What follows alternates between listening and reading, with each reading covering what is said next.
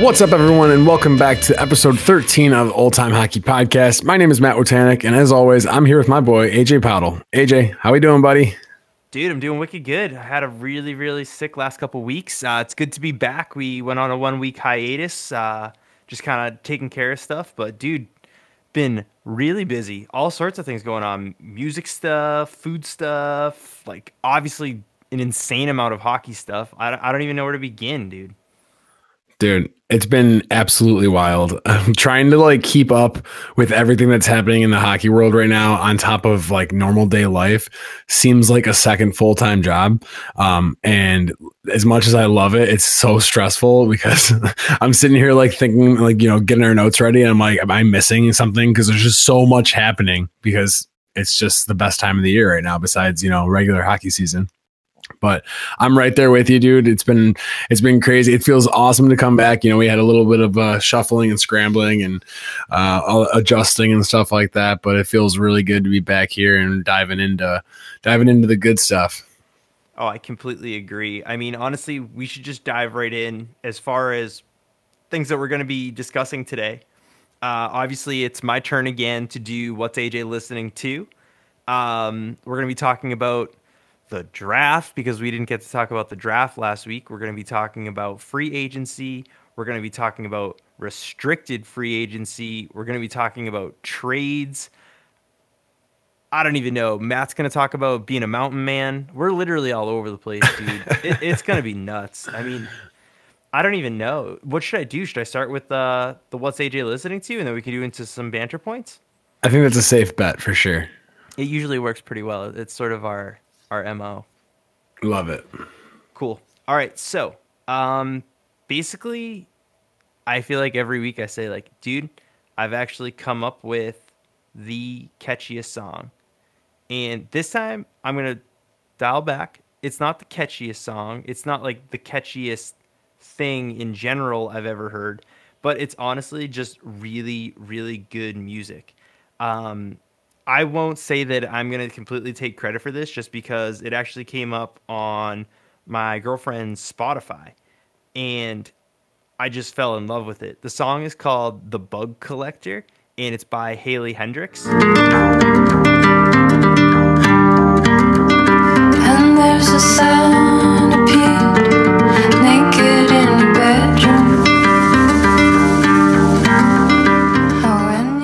Can't even believe it. It's honestly just one of those really, really cool, like folky musicians. But she she's folky and she's songwriting, but it's not.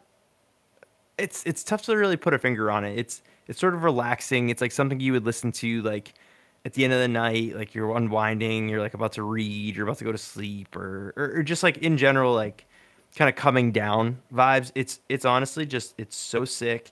Um, her album "I Need to Start a Garden" came out in 2018. Um, actually reminded me of my grandfather because I've been thinking about needing to start a garden, and he had a garden, and I don't know, it's just a lot of like it checks a lot of like weird boxes, like whether it's like a mental box or it's a like just general good music box. I highly think that a lot of people are going to be really into it, and while I was actually getting super into this song and this album, I actually had a feeling that she was going to have some type of an acoustic performance or something like that of the song. So I went onto YouTube and checked it out. And she actually submitted the song as part of NPR's Tiny Desk contest. She did that back in 2017. Oh my gosh, it was seriously so powerful. It shot really well, kind of like a dark dark room, kind of empty room. It has like one microphone in it and she's playing with that. It's it's so sick. I'm telling you right now the Bug Collector. I need to start a garden. Haley Heynderickx. I really think a lot of people are going to be super into it, and I, I really hope you are.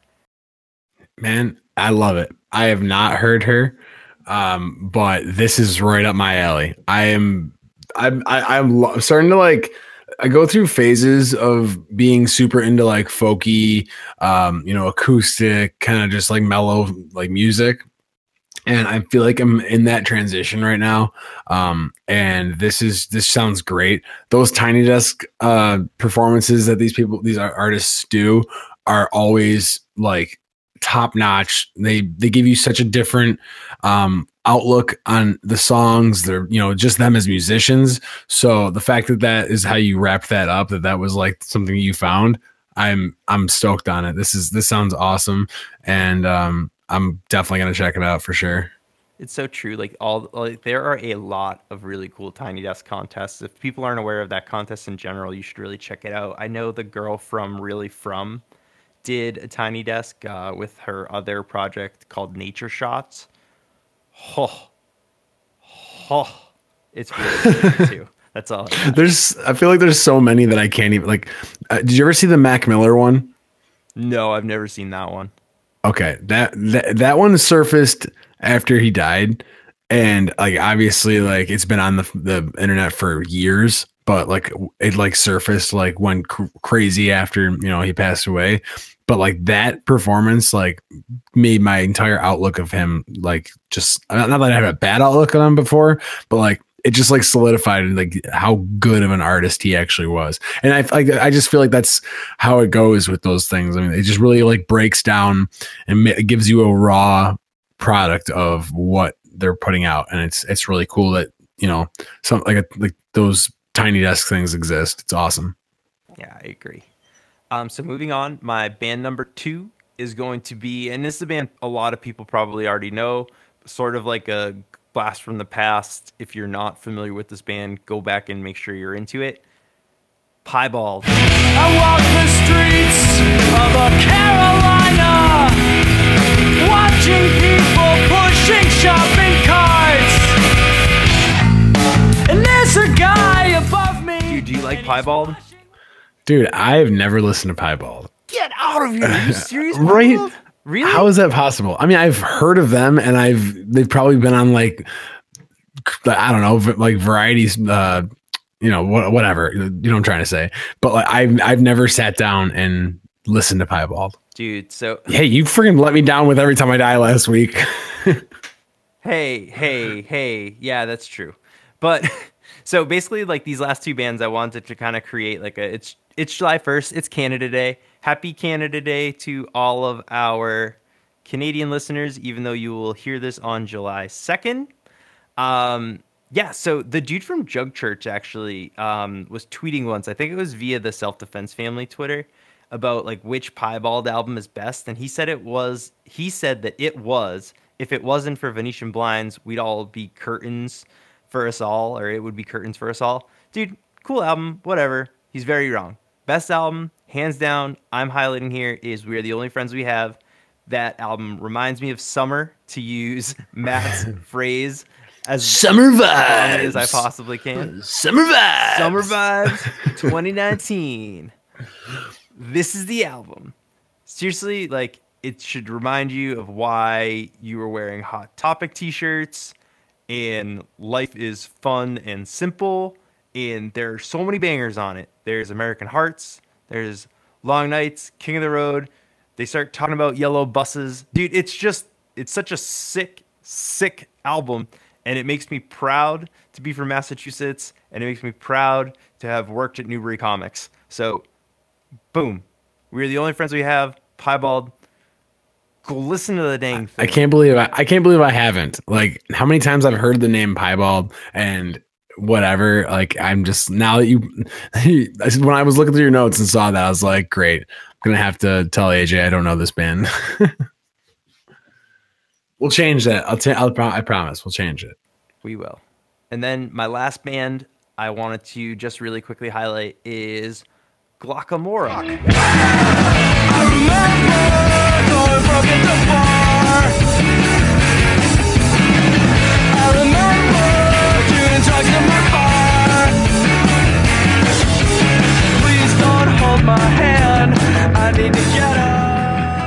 Glocca Morra is a Philly emo band, and if you know what Philly emo bands are from like the 2010 to 2015 era, you have a really good idea of what this band is already.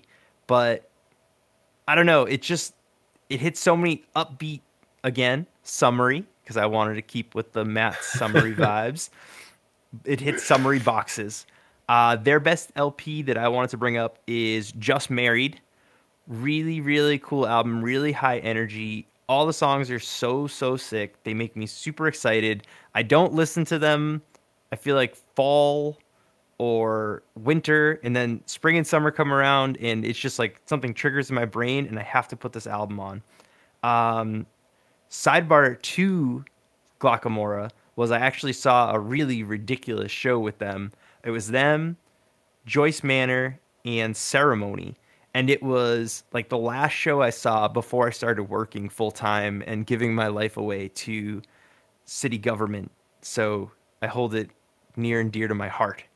And at this show, and this is like what I really want to bring up, and another reason why I'm bringing up Glocca Morra is because while I was at the show, Ross from Ceremony, they were driving in like the Ceremony's van, and he poked his head out and he goes, Hey, is this where the punk show is? As if he didn't know where the punk show is.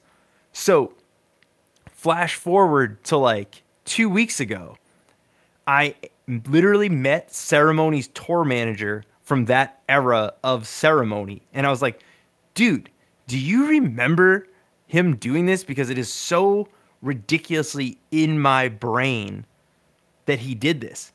And he was like, dude, he did that every show. So Oh my god. this is crazy. We just we've now been let into ceremonies like brainwaves here. So please reach out to Old Time Hockey Podcast if you were ever skateboarding outside of a ceremony show and Ross pulled up and went, Is this where the punk show is? I really got to know. I just want to know who else had this experience. I think it would be a really nice shared experience. And that's my three bands this week.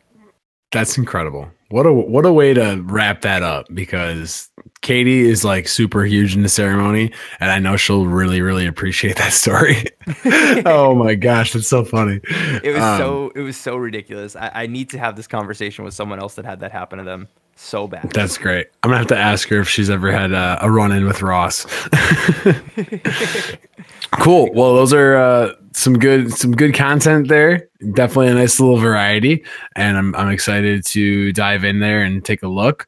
Um, and I just want to let you know I feel a little personally attacked with the the summary uh, the comments. I'm just just telling you how it is.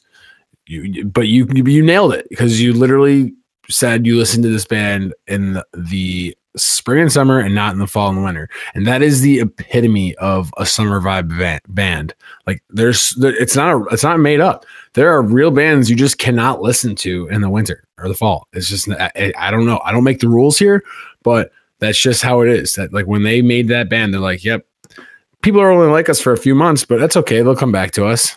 That's the that's the mindset i think it is. It's true. It's true. There's plenty of bands. There's plenty of bands, and I mean, listen, you know more than I do, so I will defer to you on summer bands. But I just had to get my two out there. You're telling me I have a uh, an elite summer summer band mindset than you? Yeah, dude, you are the Eli Manning of Oh God, conversation. Eli Manning. Can't spell elite without Eli. Oh my God. I walked I walked right into that one. And with that being with that being said, we should definitely jump over to some weekly banter. And honestly, it just kind of goes in with the reason why we we missed last week. It's just been crazy busy, crazy just nonstop. I feel like I'm just like going through the motions. So I'm basically just going to give you guys a nice little rundown what the past couple weeks in my life has looked like. Um, it's basically just the official crazy, insane season at work right now, um, leading up to the Fourth of July. Um, for everyone who doesn't know what I do, um, I work for a beer distributor. Um, so I'm a driver, but also when I can't get on the road, I help in the warehouse, loading trucks, and all that kind of stuff too. So basically, they're super short-handed on third shift, and it's been just like insane amount of beer going out. So like I, I just like will go in on third shift on no sleep and help them out, and it's just like it's great in theory because then I'm out at like nine o'clock in the morning and eight thirty in the morning. I can sleep and get up and stuff like that. But it's like completely, completely destroying every bit of routine that I've had in the past like month and a half, especially with my workouts, my meal planning, everything that I'm I've been doing so flawlessly has been just like I don't want to say put on the back burner, but like just it's been so tough to adjust and it's been super super frustrating and you know uh discouraging. Like today i got i i, I went in last night at 11 30 p.m got out at 8 um and i was gonna go to the gym right after but you know i i didn't sleep. So, so like by the time you know all night you're like yeah this is great. I'm feeling good. Can't wait to go to can't wait to go to the gym after i get get out of the shift. And then you're like oh my god i've got nothing in the tank. I have to go to sleep. So basically what i'm gonna have to do now is after we finish this pod i'm gonna have to find the courage to scrape myself off the chair and go to the gym for at least an hour but so I can just get some kind of rhythm back because it's just been it's been nice because you know I've been busy I've been getting a, a crazy bu- bunch of overtime so it's like it's been it's been good financially kind of deal but at the same time um I'm just ready for this holiday to be over so we can kind of just relax for a second. Um but so that's the big thing. Uh me and Katie went camping last weekend uh, I was going to talk about it in the previous episode for last week, but we didn't have one. So I'm going to talk about it now. It's literally all I ever want to do. Um, and so I was just basically on cloud nine. We we we always try to go camping a couple times every summer, and I was just like really itching for it. So one day I just like booked uh, a campsite and said, "Yeah, we're going camping this day." And she's like, "Oh, okay, cool." So it worked out. Um, we go to this place called Stony Brook uh, in like Dansville, which is like an hour and a half from Buffalo. Um, it's in the middle of nowhere. It's really great. We have no service. It's awesome. Um, but it really just led to this. I went on like th- like three hikes with my friends and and Katie. She doesn't like to hike that much, but she still she she uh she powers through it. She keeps up with my tree trunk legs the best she can, and I appreciate that. Um, but I just really like set this like fire on in my mind that I really want to just like go backpacking somewhere and like tent camp, like just like put a tent on my back and go be a friggin' mountain man, like you in the words of AJ, uh, mountain man Matt. Uh, just want want that to be my life for at least like for once to see if I actually want to do that. Have you ever done anything like that? No, I really haven't, and it's really too bad because I really think it would bode well with me. I, for some reason, just never pulled the trigger. I never Yeah. had another person that was like better at camping than I was that like picked me up and took me out. You know what I mean, Dude, It- that's exactly what I'm going through right now. really? Yeah, because uh, like you, you can't just like go backpacking somewhere. You can't just be like, yeah, I'm just gonna go somewhere. You got to be experienced. You got to know everything you need. You need to have a checklist of stuff. And like most of the time, you don't have all that stuff you need to be. Like, I mean, obviously, there's different levels of survivalists, but like, I mean. You don't want to go unprepared and then risk something happening. And I feel like there's just like, I mean, there's like a couple people I know that I could probably reach out to and be like, yo, let's go do this and let's do this right but at the same time like it's like i don't know what to do i don't know what the next step is Right. Right. No, see, I mean, like, I've done two things that are pretty epic. Like, one, I hiked the Alps, which was crazy. That's like, so sick oh, it was so sick. Like, and, but the thing is, it's like that was more hiking. So, like, I would hike X amount of kilometers a day, and then there'd be like huts. So, like, we knew the huts we were going to be stopping at along the route. So, at no point did I feel like I was like, oh man, we're screwed. Like I don't know what I'm doing. You know what I mean? Like Yeah. there was there was like a destination during each hike that mm-hmm. included a place to sleep. Like there was no like actual outdoorsness. And the same went for when I was at the North Pole. Like I went to the North Pole, I was hiking mountains in the North Pole, like in the island that I was in, Svalbard, but there was still a place for me to go sleep. You know what I mean? So not quite not quite as experienced in the art of like pitching a tent. yeah but buddy you went to the north pole that's so sick It was crazy. I That's- can't believe we, we never talked about this. no that's insane Yeah, dude. I saw the Northern Lights. you son of a bitch that's amazing I know. I'm so- I'm so like mid pod. yeah. no i mean I, i'm i'm all for it that's just like that's probably that was probably life changing Oh, dude, it was. It totally was. I'll send you the pic. We Oh, got a, please uh, do. We got a group chat of two, which is just our text messages to each other for uh, old time hockey. yes. But I'll uh, I'll pop it in. I love it. Sounds good. I'm gonna wrap this up because it's gonna go a little long if I if I keep going. But um, other than that, I've been basically just working on my car a lot because I've neglected it for the past like nine years. Um, I've only had it for two, but you know that's how long it feels. Um, just need some TLC. Basically, I've been driving with an exhaust leak for the past few months, and I got used to how shitty my car sounded, um, and drove that I didn't even realize it. Um, basically, that was pretty embarrassing when my buddy got in my car. He's like, "Buddy, you got an exhaust leak." I literally touched. I, I literally touched the gas pedal, and he's like, "You got an exhaust leak." I'm like, "What? How is that? Like, how do people like I?" I, I, think I can like deal with cars pretty well, but like how people can just like get in a car and like diagnose something within like two seconds of just hearing something, I'm just like, you're insane. That's just that's so cool.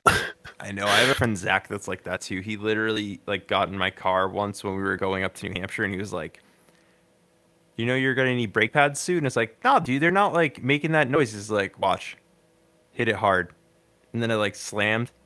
It was over. Unbelievable. Yeah. it's crazy. It's fully nuts. Yeah. You gotta appreciate having people like that. I mean, as much as you like kind of like want to be like that person, but at the same time, it's nice to have that that like one or two people in your life that y- you can rely on just to like be like, hey, is my car gonna fall apart tomorrow? And they're like, yes, do something about it. um but just to wrap it up, you know, I tried my best not to really bring us down here with the vibes. Um, but the Sox have just uh, the Red Sox have made me want to actually burn alive. Like if I could if I could find a way to exist after like setting myself on fire and, and like for fun, like I would just just to make a point for the Red Sox because that's how I feel watching them play baseball. And that's like kind of a terrible joke and it's not even a joke, it's just me talking. But like um that's literally how it feels. That London series against the Yankees was absolutely pointless. Uh, literally the biggest waste of two games I've ever watched. These people have never seen baseball before. Maybe they have, but probably not.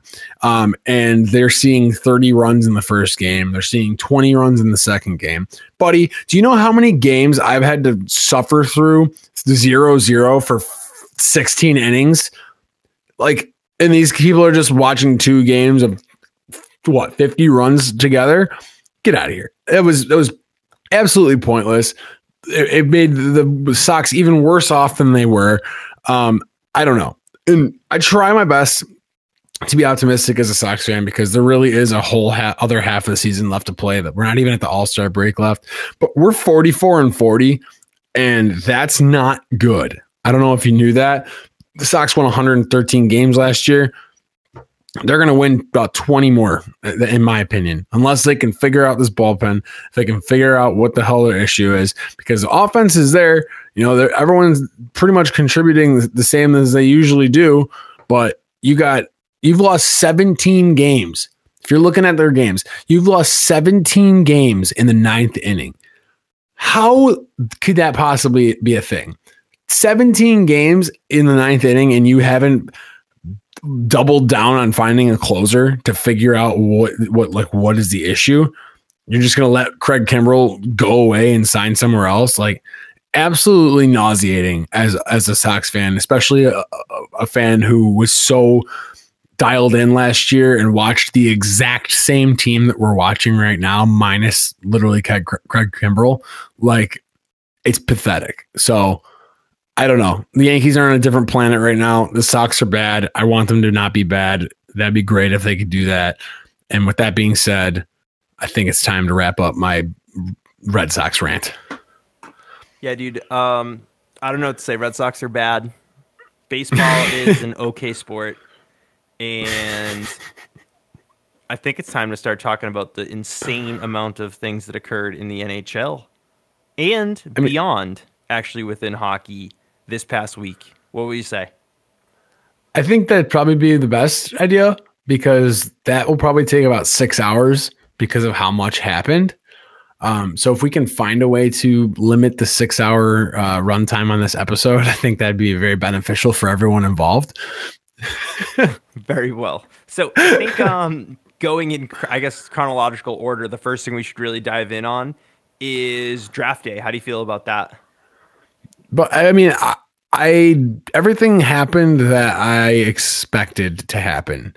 Like I know we talked about um, whether Jack Hughes or Kakko was going to go first or second, who was going to do what. It pretty much went exactly how I think everybody realistically thought.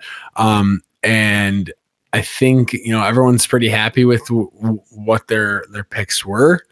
Um, I know Rangers fans are on a whole different planet right now of happiness, um, which we will definitely dive into a little more as we go through here. Um, but yeah, what, how about you? How did you think it went? Dude, so I honestly have a lot that I want to talk about in regards to this draft. Um, and it's all mostly like first round stuff. Like, I think I'd be lying if I said that I knew every single person that was drafted. Like, I watch the, you know, World Juniors just like a lot of other hockey fans do. Um, I try and study up on these guys as much as I can. But I mean, at the end of the day, it is really, really difficult to figure out exactly who each player is going to be. I mean, if people had a better system, then there wouldn't be crazy misses like there are in the NHL draft all the time.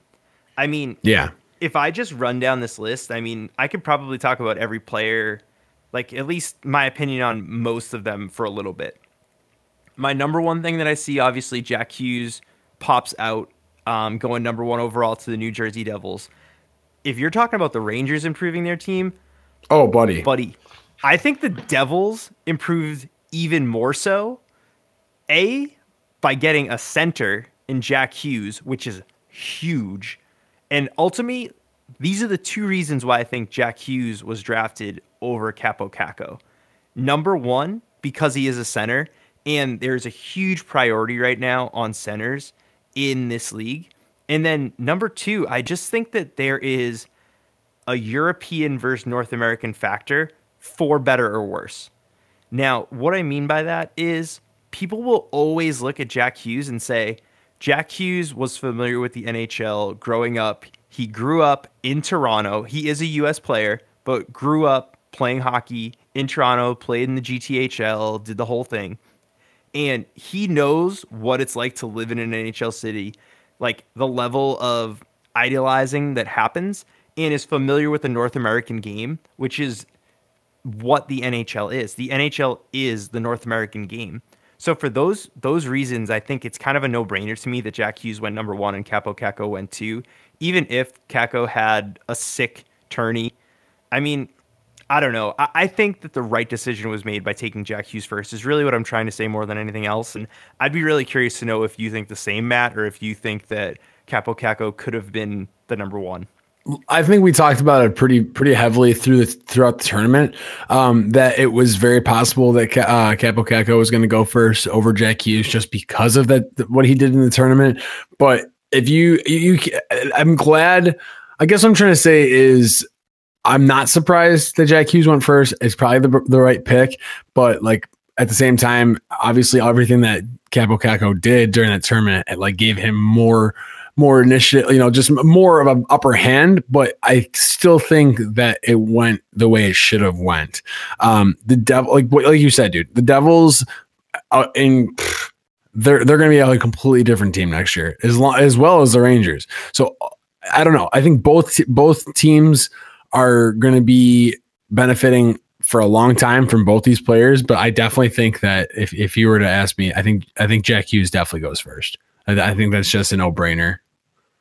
Cool. I'm glad we're kind of on the same page with that. I mean, at the end of the day, there's such a good chance that Kaapo Kakko ends up being the best player out of that draft. I don't want to make it sound like there isn't, but I'm just saying from the standpoint of who are you going to draft when you're number one and when you have all these players available, it would be really hard slash for me impossible to not pick Jack Hughes.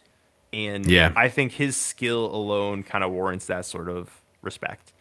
Um, the next thing that I want to talk about, actually, just going straight down. So we did one, two. Chicago Blackhawks, through some ridiculous fortune, end up with a third overall pick. And now, Matt, I don't know. Do, do you know a lot about Kirby Dach? I do not. I I'm if you when you were talking about how like you're you do your best to research and watch the juniors and stuff. I try my best, but I feel like I am miserable at like following prospects in in the regards of like you know seeing who's going to come through the I mean, obviously you get it's, it's, I feel like the same thing every year. You get the you get the top names that you kind of dial into like you know Eichel and McDavid you know what but et cetera et cetera. Those kind of names um but if I were to like sit here and go down the list here I I'm I'm kind of grasping at straws. Right, right. And I I think honestly a lot of a lot of outlets are in that same boat. But to me, I looked at the Kirby Dach pick as a pick that Chicago is probably going to want back. Um, at number three, you had a lot of really, really good players available to you. Um, the number four pick, Bowen Byram, and the number five picks, Alec Turcotte, both to me seemed like safer picks. I think that the Chicago Blackhawks kind of got hungry at the idea of having someone that could be like Jonathan Toews and someone that could be shaped to play like Jonathan Toews. I mean, Kirby Dach played in the WHL. He had not great numbers. I mean, this past year he had 73 points in 62 games, which is obviously very, very good. And I don't want to make it sound like it isn't. But I mean, the year before that he had 46, and in 19 games, two years before that he had 10 points. So it's not like it's he had this like crazy season at any point. He's just looked at as a really solid two way player. To me, that's like a third or fourth liner. And a third or fourth liner really shouldn't be who you're picking at number three. To me, they need so much help on defense with an aging Brent Seabrook and an aging Duncan Keith that not going Bowen Byram to me just seemed absolutely crazy. And if you were looking for offensive upside, you go Alex Turcotte. yeah I, am I crazy or I, I you're don't know. not I mean, you know you're not crazy at all. I mean, just just looking at their defense right now, um, the fact that they had an opportunity to take a defenseman in in their first pick uh, and they didn't is is strange. Obviously, we you know we're we're trying. I think you nailed it with the whole uh, Jonathan Toews thing. Um, they're definitely trying to resemble a Toews, and it's- I mean, who how who knows how long Jonathan Toews is going to stick around for? I mean, how, I don't know how many more years he's going to be playing, or even you know with the Blackhawks or just playing in general. Um, but like at the same time, like you got Alex. I mean, Alex Turcotte. I've I've heard more about him than Kirby Dach, and that says enough right there for me. For, for me, who uh, for, for someone who's not hundred percent uh, dialed into these prospects and stuff, um, to to know a name over another name going too too higher, that that's just kind of it's kind of it's kind of a tough way to look at it. But yeah, I, I think I think you're I don't think you're crazy at all. I, I I definitely think they need some help in the defense for sure. So I, I'm not sure Exactly. And he would have been a player that is on an entry level contract for at least the next three years, assuming that he plays right away. If he doesn't play right away and he goes back to the WHL, then you're going to be set for a really long time. Um, other than that, I mean, in the top seven, the only other defenseman that went, um, and I think kind of surprised people was Moritz Seider went number six to the Detroit Red Wings, and that kind of caught a couple of people off guard. But Steve Yzerman has been known to do pretty good things, so uh, don't quite. I don't know. Yeah. Could work out totally fine. Um, Did you see what happened to Dylan Cozens? I just saw that he went seven to the Sabres. I don't know what. What do you mean by what happened? Oh, I'm surprised you didn't see the video. Uh, there was either either it was like a shot in practice or in development camp. Um, he either like f- completely broke his thumb or like fractured his thumb. Like his hand was mangled. I can't. Re- I can't remember if um if it was him getting slashed or him blocking a shot or what it was. I can't. I don't remember. All I remember was seeing the video of him like skating to the bench and his, his hand out of his glove, and it just looked like a, a fake hand because of how mangled it up, mangled up it was. So, you know, obviously, I'm going to mention in the Sabres pick because that's just that's uh, how I work, I guess. Um, but at the same time, you you don't want to see a a young kid like that already starting from behind before the season even starts for anybody. So, I'm surprised you didn't see that. That's tough. No, I didn't see that. That's tough. I mean, you're in Buffalo, so you're probably getting like extra exposed to that sort of a thing. I think it was. Uh, I Um, think I saw it through Bar Down's Instagram. And I think oh, that's probably why I don't think you follow them.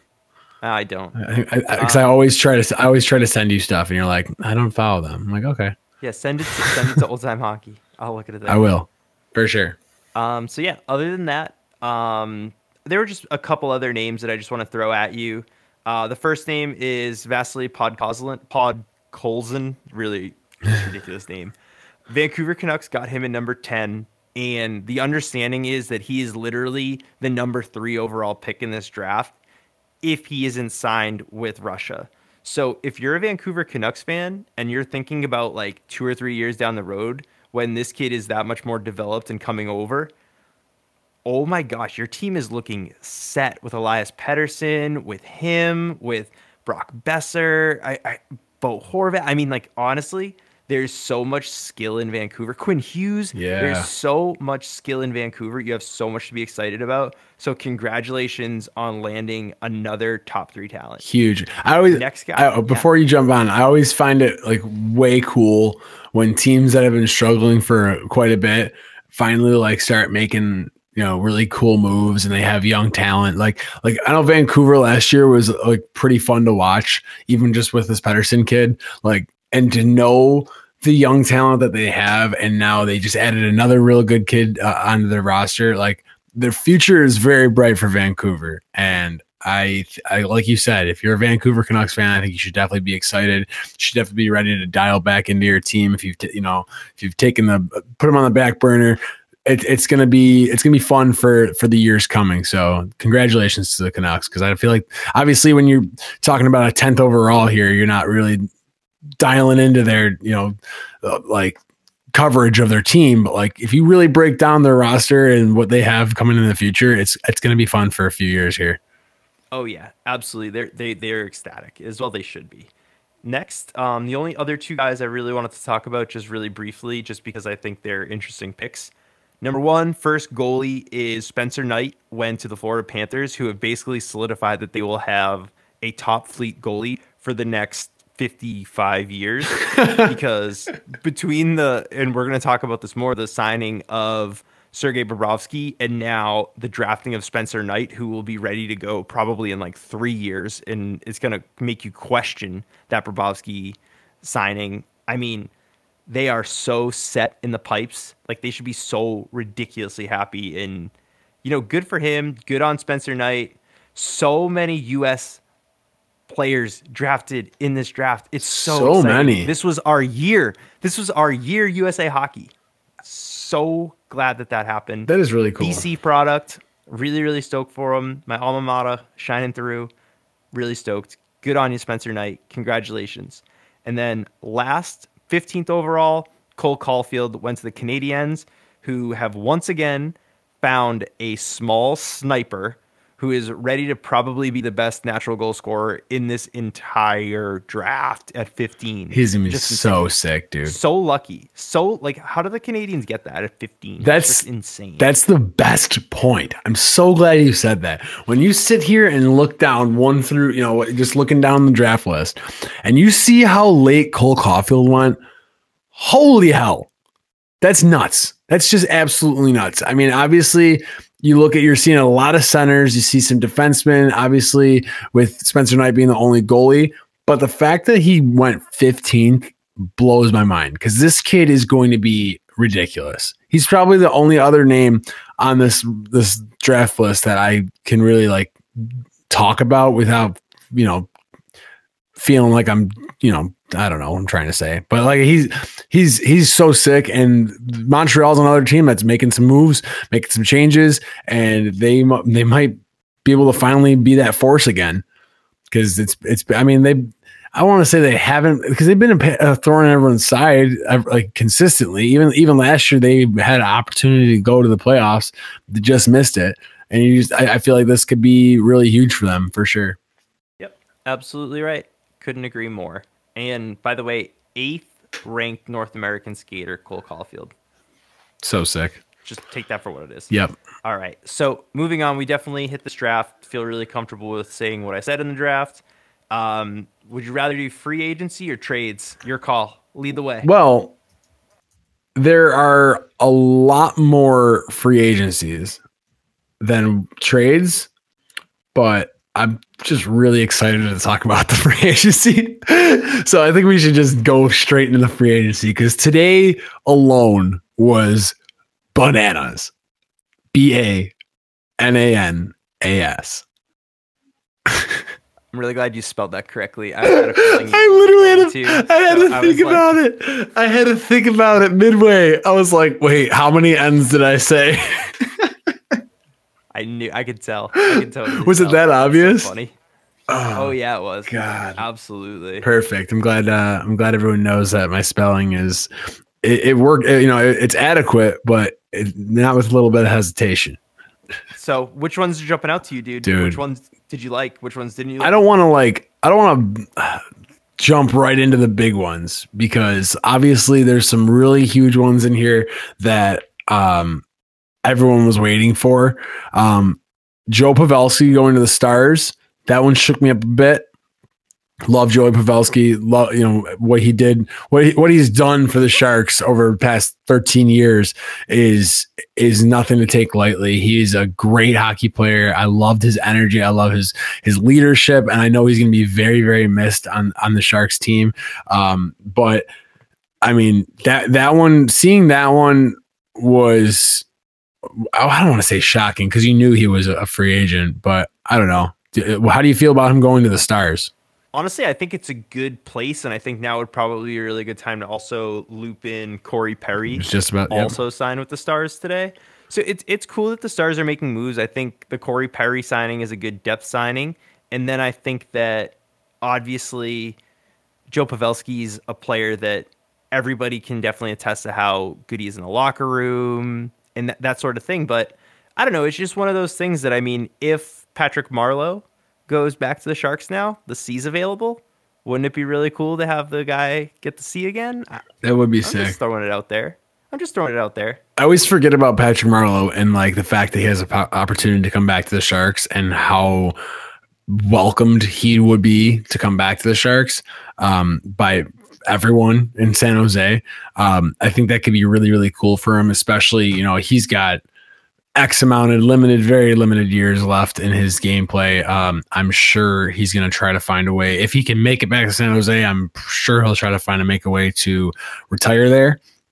Um, but yeah, man, that's that C that C is now available. That's going to be another thing that's going to be nice and interesting to see what San Jose does. Whether they if they bring in you know an older guy like him, or if you know Joe Thornton resigns, or I don't know if I don't know who who do you think could take the C in San Jose right now with their current with their current roster. You could definitely just give it back to Joe. I mean, obviously, Joe Thornton knows what it's like to be a captain. He's been in multiple places. He's held that C before. And until he goes, you could keep it there if Patrick Marleau doesn't get done, although all indications are that he will. Yeah, Or you give it back to Patrick Marleau. Or you could go somewhere else. But I mean, I think it's likely that one of those two guys will end up with the C by the time the season starts again. It just it's just the most logical thing to do. for sure. I I agree.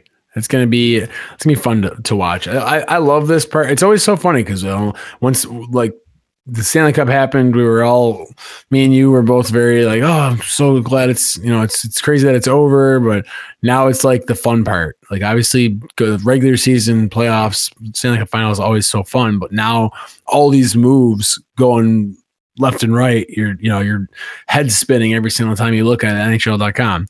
So I I'm just I'm really dialed in here. I'm really excited about it. Um, another big one that uh, got to me before we jump into the really, really serious ones. Um, Wayne Simmonds signed with the Devils, and that's another one that um, you know we talk about the Devils and what what they're trying to do and the improvements that they're making. I think that's going to be huge. I think he, I, I love Wayne Simmonds' play. I think he's very exciting, very, um, very important to the energy and the aggressiveness uh, of your team. Um, every time that kid step, steps on the ice, he is, you know, he's rolling like a train.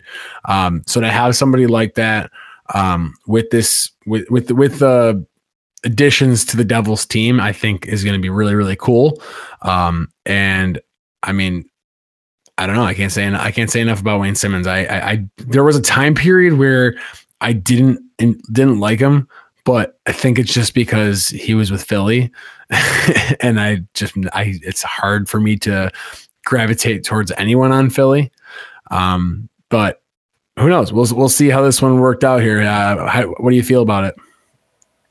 I just think that that particular signing was probably mostly a result of Ray Shero just trying to load up and be the best team that the Devils could possibly be in order to keep Taylor Hall there because boy, do they want to keep Taylor Hall there. Yeah. With Jack Hughes, with Nico Hischier. I mean, there's just a lot of reason for upside in New Jersey. And this is just an all in attempt. I mean, we're going to talk about the PK Subban trade, but that's just another example of it. Oh yeah. Um, another another signing that I actually thought was really really cool was Vitaly Filppula. Yeah. went back to Detroit, which was awesome. I was super stoked for him, and it just seemed like it made sense. That means that Stevie Y played. I think he played with Filppula, like right when Filppula was starting and right when he was ending. But regardless, very familiar with Filppula.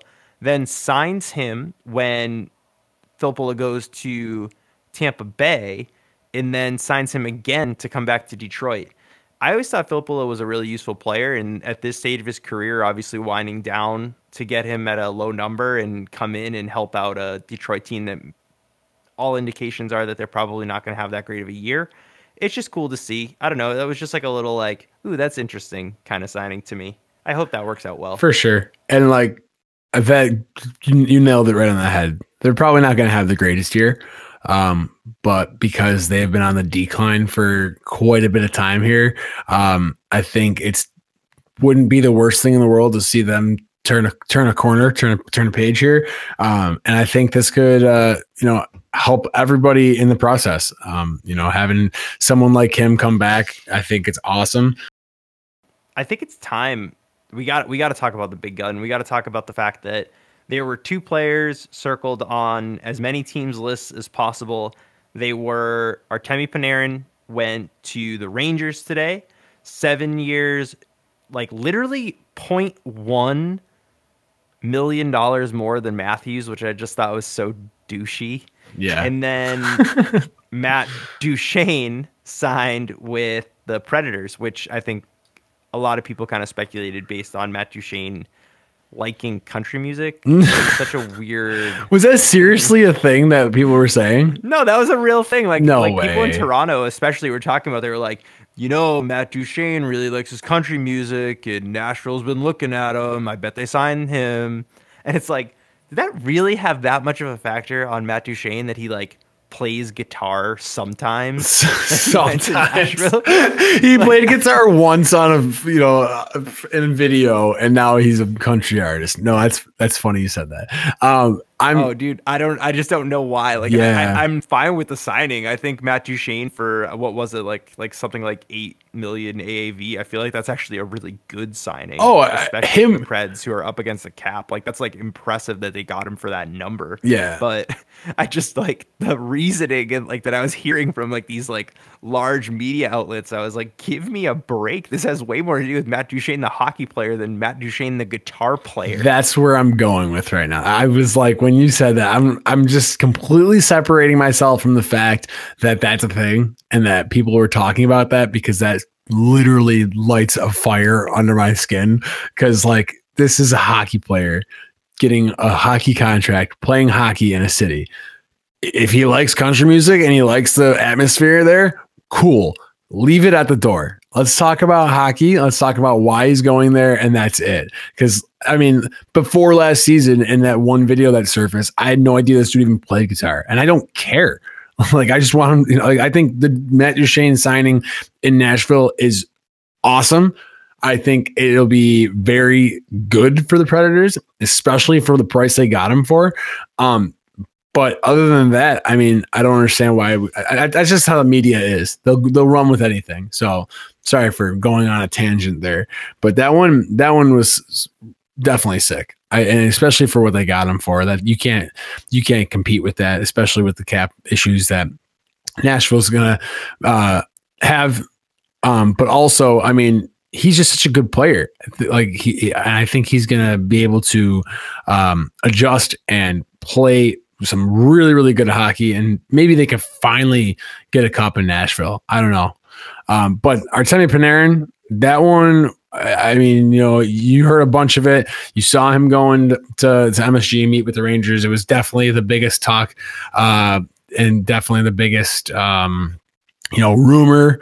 Uh, and the fact that they got it done is just. I mean, the the Rangers are all in right now. They are they are rolling. Um, you know, with the Trouba trade that we'll talk about, that's huge. You got Kakko, now you got Panarin. It's just it's just constant positives for this Rangers team that had a really rough year last year. Um, and they're just trying to find the light and they have found it and they're running with it. Yeah, no, absolutely. I think that the Rangers are in a good spot. They definitely accelerated their rebuild, and I know a lot of people are saying that, but it is true. It is true. By bringing in a winger like Artemi Panarin, they're talking about actually trading out Chris Kreider right now, which I don't know if that makes sense. I think that Chris Kreider on your second line is really, really good shape, but I don't know. It's just something that they are talking about. But I don't know. In general, the Rangers are looking good, man. I, I don't think there's any reason to worry if you're a Rangers fan. I mean, how many people are. It's a lot. Like it's yeah. like really the biggest market in the entire NHL. I think I might have to get my cousin Brian back on here and let him let him just vent for a, an hour of happiness. He's been let your cousin loose. Yeah, let let him loose. Cut the leash off because he's he's been living his best life his past couple weeks. yeah, I believe I believe it. I still don't think the Rangers are like ready to go. I think that the perception here is that the Rangers are like officially a playoff team again. And I'm not ready to say that just yet, to be totally honest with you. But I definitely think there's reason for optimism. You just want my cousin to hate you. That's what you're trying to say. That's what you're. I'm that kidding. Is not I'm kidding. I still don't think I still don't think they have the top six depth to be able to like compete for a Stanley Cup by any means. We're gonna have to get him on here, and you guys are just gonna have to debate, and it'll be so funny. Um, but no. I, oh, dude, no. me in a debate, I like, I like, I like shrink. I'm just. Like, I'm yeah, the dude. same way, dude. I, yeah, dude. Yeah, for sure, dude. For sure, definitely, uh, definitely. Um, definitely, definitely uh, that's my that, that would mean me in a debate. Just be like, uh, sure, you got it, bud. Um, cool. Let's keep let's keep rolling because there's seriously like 12 more on this list here. Um, you want me? To, uh, how about we just uh, well, let's go to the next one. That's the biggest one. Um, Sergei Bobrovsky signed signed with Florida.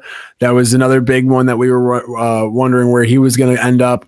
Um, it was funny because before I saw this, I saw like I can't remember if it was a tweet or if I saw it somewhere um, that they're like Panarin and Bobrovsky are a package deal. You don't break those the, them up, and it like literally like made me start thinking. I'm like, damn, like what if they really are? Like what if that's like like what if they wanted to go together and play together and be somewhere and like obviously seeing the outcome of this that was all just someone being funny. Um but at the same time this is huge for Florida. Absolutely huge um, Bobrovsky is just time and time again. I mean, he's a goalie you can rely on. You saw what he did in the playoffs. He's got the history, he's got the experience, um, and I think that's what Florida has been lacking. I mean, obviously you had Luongo. Um, you can't compare him to anything, um, but I just feel like this like gray area of goaltending in Florida um, is over. I think Bobrovsky can really come in there and give them a solid, a solid rock behind them, and hopefully, you know, bring bring more fans to the arena and you like get give them a team because they made some other cool uh, moves here too. I mean, I I feel like they they can be a relevant hockey team again. They're, and I, I I you never want to see a team just like ex- barely exist. I guess you should say, but like I don't know. I think Florida is on the up right now, and I think this is the first step. Yep, I would definitely agree with that. The only thing that I will say about this, and we could talk about this forever, and I mean we're like pretty much already at an hour on this episode. Sergei Bobrovsky's contract is going to look atrocious at the end of the contract. It was like seven years, ten millions. Carey Price makes 10.5 and he is like unequivocally the best goalie and even he gets talked about of having too big of a contract. Sergei Bobrovsky, who has won one round in the playoffs in his entire career, getting $10 million, that is a hard overpay with Spencer Knight coming up. Now, did they solidify goaltending? Yes, they did. They did a really good job at that. Is this contract going to be brutal come year like five, six, seven? Oh yeah, it is because you bet your bottom dollar you cannot trade him. You can't trade him. You're gonna have to package like three first round picks to get that contract off of your back. That's insane. That's nuts. I just had to say it. No, I, I I, didn't to realize. I didn't realize. I didn't realize the it was that much. That's crazy. That's gonna. That's that's insane. Wow. I don't know, man. That's I think you nailed it with the. They're gonna probably have some issues in the future with that contract. I can't believe that, dude. Ten million against Carey Price, ten point five. They're like on the opposite Yep. sides of the spectrum. Oh yeah. Wow. Oh yeah, big time. And I mean, like the other thing too is like people are gonna start talking about like people used to talk about Tuukka Rask's contract being brutal. When you look at his contract in comparison to the Sergei Bobrovsky contract, and the fact that Tuukka Rask has brought the Bruins to two Stanley Cup Finals, oh, forget it, forget it. It's not. It's not. It's a non-comparison. Yeah. It's a non-comparison. they're they're on def they're know. definitely on different sides of the spectrum there you can't you can't really like put one next to each other and the fact that their contracts look like that is pretty bonkers but hey it is what it is not our problem it's florida's problem Nope, exactly. GM's problems Yeah. everywhere. all right so i think this would be a good time to um, kind of just like roll down the rest of these those were the big big big big big hitters uh, there's obviously some other really good ones in here um, like matt zuccarello getting uh, signed by the wild um, that kind of wasn't what what happened with the trade if he signed with dallas it helped the rangers more correct Yeah, exactly. They would have gotten like an extra second round pick or something like that, if I remember Ah. correctly. So that's that stinks for Rangers fans, but at the same time, I don't think Rangers fans are having that big of an issue with it because of all the success they're having in this uh, offseason right now. Um, but definitely, I know a, a lot of people who were banking on him to sign with the Stars so they can get that. Um, but I think Matt Zuccarello, I, I can't talk about him enough. We you know we pumped him in the pod uh, pretty heavily when he got traded, especially you know when he he went down um he wherever that dude plays he's going to make an impact. Uh and the wild are another one of those teams that um are just they're there. They're constantly a, a good force to talk like to talk about and to watch. Um and i think this will be a, a good piece for this team. I, I like i like this one a lot. Yeah, no, I think it's a good signing too. I think Matt Zuccarello is obviously a really great player and a really cool player, and obviously he'll fit in really well with the Wild. Um, the next player we wanted to talk about, like like you said, we're just running down this list at this point, and probably don't need to talk about them as heavily. Uh, Jason Spezza signed with the Leafs for pretty much the minimum of what he'll sign for, and you know that's a good depth center signing for the Leafs. You're looking at your top four centers, so all your centers being Matthews, Tavares, um, Kadri, and then Jason Spezza. Forget it. yeah Like forget it. That's insane. That's that's the most stacked team down the middle in the entire league, and no one can convince me otherwise. it's so funny thinking about Jason Spezza and where he's came from. Like, it, it- it's crazy that he's still playing. It's, it's awesome that he's still playing, but like thinking about the Ottawa Senators, Jason Spezza, compared to him getting tossed around a little bit on the, to team to team, um, kind of if, I feel like this is just like a good spot for him um, to maybe find his. I mean, it's not that he wasn't impactful in Dallas, but it wasn't the same player. Obviously, he's gotten older, obviously. But I think going back to Toronto, like a Canadian team, being around that atmosphere, being around those young kids and the the you know the energy that the Leafs have, I think it's going to be sick. I think it's going to be really cool, and I I hope that he can be uh the force that he used to be again. Excuse me. Uh, moving. I just think it's cool just Oh. because it's a depth thing. Like it, it's just like he knows that he is not necessarily like that high level of a player anymore, and he didn't. It's not like he signed a like Yeah. a ridiculous contract. It was just like a cool depth sign. That's and that's I feel like that's huge when a player can accept that. Be like, yo, I'm clearly not the superstar that I used to be. Um, but I still want to play hockey and you're gonna give me a chance and I'll be whatever you need me to be. And that's basically what happened here. So that's pretty cool. Uh, rolling down, Tyler Myers signs with the Canucks. Um, another another positive for the Canucks. I I, I liked uh, Tyler Myers back when he was with Buffalo. Uh, when he went to the Jets, he was a huge, uh, you know, a key key defenseman for them. He, he's a he's a big guy. He's he moves the puck pretty well, especially with uh, uh, you know maturing over the years. I think he's been really able to dial in his game. Um, got a killer shot. Everything I, I, I don't know. He's not one of the best defensemen out there right now but you can't you can't say he's not going to be uh, a good good addition for the Canucks here. Um yeah what, what did you uh, think about this one? I thought it was an overpay for sure. I think Tyler Myers is a good player but I think they're just looking at a big guy that has potential to maybe play on your second power play. I, I I like Tyler Myers a lot, but I just don't like him at that number. What was the number? I didn't see the number. Seven million a year. Oh boy. All right. That's uh that's a little steep.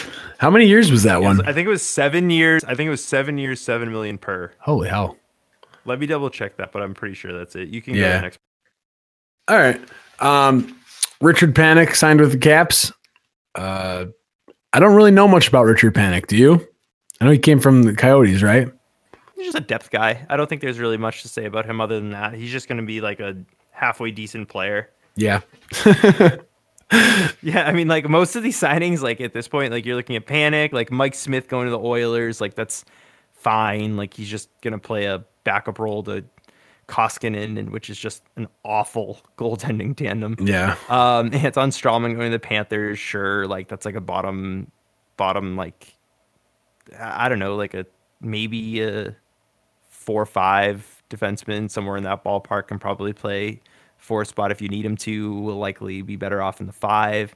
Cam Talbot going to the Flames is going to back up David Rittich. Like they're they're all just they're all just depth signings at this point. The only other one that really jumps out to me is Timo Meier re-signing with the Sharks and then Gustav Nyquist signing with the Blue Jackets. Yeah. Those two were the other two that were, I thought were kind of relevant. And Donskoi going to the Avs. Oh yeah, that's true. That's definitely a decent signing. I know the the Flyers were trying heavily to go into on him, and they didn't get him. Obviously, the Avs did, and it's a decent signing for them too. The Avs are in really good shape, and their top six is going to be very very deep. For sure. And the other two that I saw, just to wrap it up, we'll just Ryan Murray re-signed with the Blue Jackets, and Brett Connolly signed with the Panthers.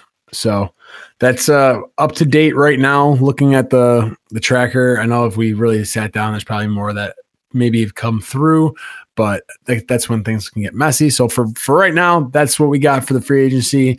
Uh, lots of moves, lots of lots of big names, lots of you know pr- pretty much all over the spectrum here. Depth guys, top guys, no no matter what. I mean, and you look through here, lots lots of names. Um, but so there has been some pretty big trades too hasn't there? Definitely. And I mean, your Sabres are actually part of two of the two of trades them. that happened most recently. And I think both of them are good trades for them. I, th- I agree because me, me and my buddies, we talk at work and you know, everyone's, you know, you're just, you're from Buffalo, you're talking about the Sabres no matter what. Um, and I feel like the biggest thing for the Sabres right now, obviously locking up Skinner was huge. Um, and now the fact that they're getting named players, like I, don't want to say big name players. Obviously, Jimmy Vesey's got a little bit of, of an upper hand here with his, you know, around him. But to have named players coming into Buffalo that have history, you know, just people that are known, like I think it's huge for the Sabres and for the Buffalo uh, Buffalo uh, organization at all. Just to have people who want to come to Buffalo um, and and play hockey, that's just huge. There's there's been some bright spots, obviously a ton of dark dark spots over the past years, but I feel like this year could. I'm not even to possibly say, oh, this is the year they're to make the playoffs. Blah blah blah. Like I'm I'm a I'm a Buffalo Sabres realist over uh, uh, an optimist because it's just it's been so many years of um, frustration that it's not even worth it to be because it, it's just every year, whether it's the Buffalo Bills or the Buffalo Sabres, everyone's like, "Oh, this is the year we're gonna make it." Like, fuck, just relax, okay? We're, we're still rebuilding. We're still we're still trying to add some pieces here, and they did that with this. They got the Jimmy Jimmy Vesey trade uh, for a 2021 third round pick. You know, that's that's not bad. I like it. Jimmy Jimmy Vesey was. Uh, good in New York. He's a fast kid. He's a good goal scorer. I think he can play really well with. Um, I don't know where he'd end up, which line he would end up. Probably probably a second line, may, maybe third. It just depends on what we're looking at here. Um, but I think regardless, I think it's a good a good pickup for the Sabres. Um, and then Colin Miller from Vegas. Um, that's that's gonna be really really sick on, on D. Um, he got they got him for a 2021 second round pick from the Blues, um, and a fifth round pick in 2022. So that's basically a steal um, for a, a good defenseman like that. Um, and hey, man, that's positives for the Sabres. Definitely. I think um, it's really interesting too because the Sabres had actually identified Jimmy Vesey as being someone that they wanted years ago. Yeah. When he was coming out of Harvard, they traded for his rights from Nashville to try and get him signed. And they didn't get him, obviously, and then he ended up signing with the Rangers. But it was just interesting to see that, you know, full circle, he ends up back with the Sabres. And I've always talked highly about Colin Miller as well. I think he was a really good player, and I thought that the Bruins were pretty dumb leaving him available to the Vegas Golden Knights in the expansion draft instead of like Kevin Miller, who, you know, Kevin Miller ended up having a decent comeback as well. But I think Colin Miller is the better player, and I think the Sabres get a pretty decent player out of this trade as well. So good on both of you for that. Um, the other big trade, probably the the biggest name trade after the draft, which, which was the PK Subban trade, would be the Phil Kessel trade. He went from the Pittsburgh Penguins over into the desert for Alex Galchenyuk and Pierre Oliver Joseph. I don't know. I mean, to me, even still, Phil Kessel is the best player in this trade. And if you look at it from the best player barometer, good on the Yotes. Pretty pretty stoked for them. That's actually really cool to like get a big name player. They don't really have many of them, so For sure. That was uh I feel like me and you appreciate Phil Kessel for what he is. Um, you know, a Stanley Cup champion.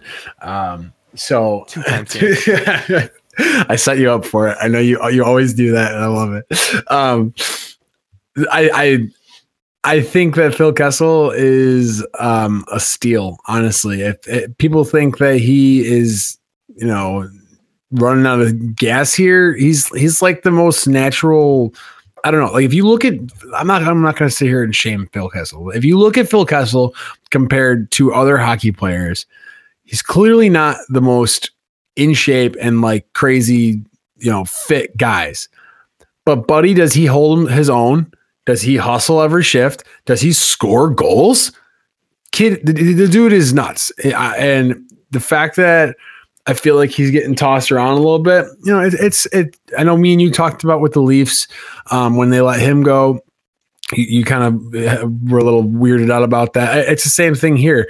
Um, I don't know. I think it's just huge for the Coyotes um, to have a big name like him come in. He's going to be able to score goals. He's going to be able to make an impact. I, I I don't know. I think it's really cool, like you said, to have a big name going into the desert because. I mean, besides what Derek Stepan and uh, what, OKL, I, I, I, mean, who else is who else is in Arizona right now that you could like big name guys that you can you can name? Well, they don't they don't have it. That's why. Exactly. I mean, this is their biggest name player now, and he like technically probably becomes. I mean, Oliver Ekman-Larsson is the face of the franchise because they want him to be. But Phil Kessel's the player most people are familiar with at this point, and for good reason. I mean, he's he's a very entertaining, quirky dude. Yeah, for sure. um, I would just like to correct myself of the OKL to OEL every single time I do his initials because of the Ekman. I just put a K instead of an E. I was gonna say something, Dude, but I'm glad you said it. no, I- that's really funny. I, I'm just a, I'm just a goof, but whatever. Love it. I, I, I think Love it's it. huge for the, the Coyotes. Going to be really cool to see a big name in there. Hopefully, attract more players to come there. You know, um, but yeah, for sure, really, really cool. Obviously, you mentioned the PK Subban trade. That one kind of. I mean, did you expect that? Well, there were rumblings that he was going to go somewhere, and New Jersey was one of the teams. Toronto was another team, and Vancouver was another team that were talked about going after him. If Toronto got the got him, I have no idea how they would have possibly been able to sign another player for the next five years. But that I was kind of you know wishful thinking, hoping that was going to happen. Yeah. But no, when he went to the Devils, I said to myself, yeah, that makes a lot of sense. That's a franchise that's really looking for you know a spark, and PK Subban is the definition of a spark. Absolutely. So good on them. I love that player. I, I think he's so entertaining, and I think he'll probably thrive being the number one in um, that location as opposed to playing you know second fiddle to Roman Josi. Yeah, that's a really good point. Um, and it's just continuously talking about the Devils, like what they're they're they just they just grew so much strength on that team in so many so many different aspects, and I think it's going to be huge. Um, and it's one of those things where you know I feel like people give PK Subban a lot of uh, crap with oh, overpaid this or that, like whether he's overpaid or not, um, he's a really good hockey player. He's a really good body to have in the locker room, um, especially you know rallying the boys, leadership, what he does for the community everywhere he goes. Um, you know, it, there's just so many positives that come with PK Subban, and I'm I couldn't be happy for happier for him. Um, I'm glad he didn't go to a team that I loathe because you know when he was in Montreal, it was hard to hard to watch him, hard to support him. Besides, just on a hockey standpoint, not a human standpoint. But I was I was happy when he went to Nashville um, originally, and you know all the good things that it's happening for the Devils right now. I I think this would be uh, it's just another really big, really big, really cool thing for this this organization, and be excited to see how he uh, adjusts and takes on his new role in New Jersey for sure. Um, next one I have uh, is Andrew Shaw. It's going back to Chicago for a 2020, 2022nd pick, 2027th pick, and 2021 third pick. I think that's insane. Am I wrong? No, you're not wrong. I think Andrew Shaw is such a like depth player, and to give up a second and a third for a depth player, and then to trade sevenths, Yeah. it makes such little sense to me. I, I think Andrew Shaw is like an agitator, and he was probably a better agitator in Chicago than he was in Montreal. Agreed. But like Chicago isn't the same team they were when he was on this last one. I mean, obviously Toews and Kane are still there, but like Joel Quenneville and um, their current coach Colliton, Collison, I, I can't never get it right, but like they're very different coaches. Like Colliton, like literally lets them wheel, whereas Joel Quenneville was significantly more structured. So if they're expecting like a similar Andrew Shaw, I feel like that's really I don't know. It, it's just probably a bad call to me. And then you lose a second and a third, and a team like Chicago really needs a second and a third round pick. Yeah. That's uh that was just my biggest my my biggest when I was looking at that one, I w- I was pretty shocked to see how much they uh they gave up for him because like you said, he's a great agitator. Um but Chicago might I, I don't know, I just don't think that that is that team anymore. They're they're just trying to win hockey games and they're their their whole mindset and their whole uh, energy on the ice is not the same as it used to be. Like you said, I think that's a great point. Um, but who knows? Maybe he can come back in and uh, spark a little bit of you know hatred and agitation and anger or whatever you want to say. Like he was just a, a pilot. He was a I don't want to say he's a pilot. he was back in Chicago, even in Montreal. I mean, both times watching him, he definitely can get under your skin as a fan, as a player, regardless. He has that capability. He's good at it. Um, but that's just an overpay to have somebody like that, in my opinion. That's a lot to give up. Yep, it is. I agree. Um, I mean, honestly, we could probably talk about trades forever. There were a bunch of other small ones. Um, Blackhawks did get Calvin DeHaan, um, which I thought was really interesting. Um, Ryan Hartman got traded again to Dallas. Dallas did not qualify him, which is why Ryan Hartman signed in Minnesota today. Carl Soderberg, which I thought was interesting, went from the Avalanche to the Coyotes. So Coyotes once again getting a, you know, kind of name player, which is cool.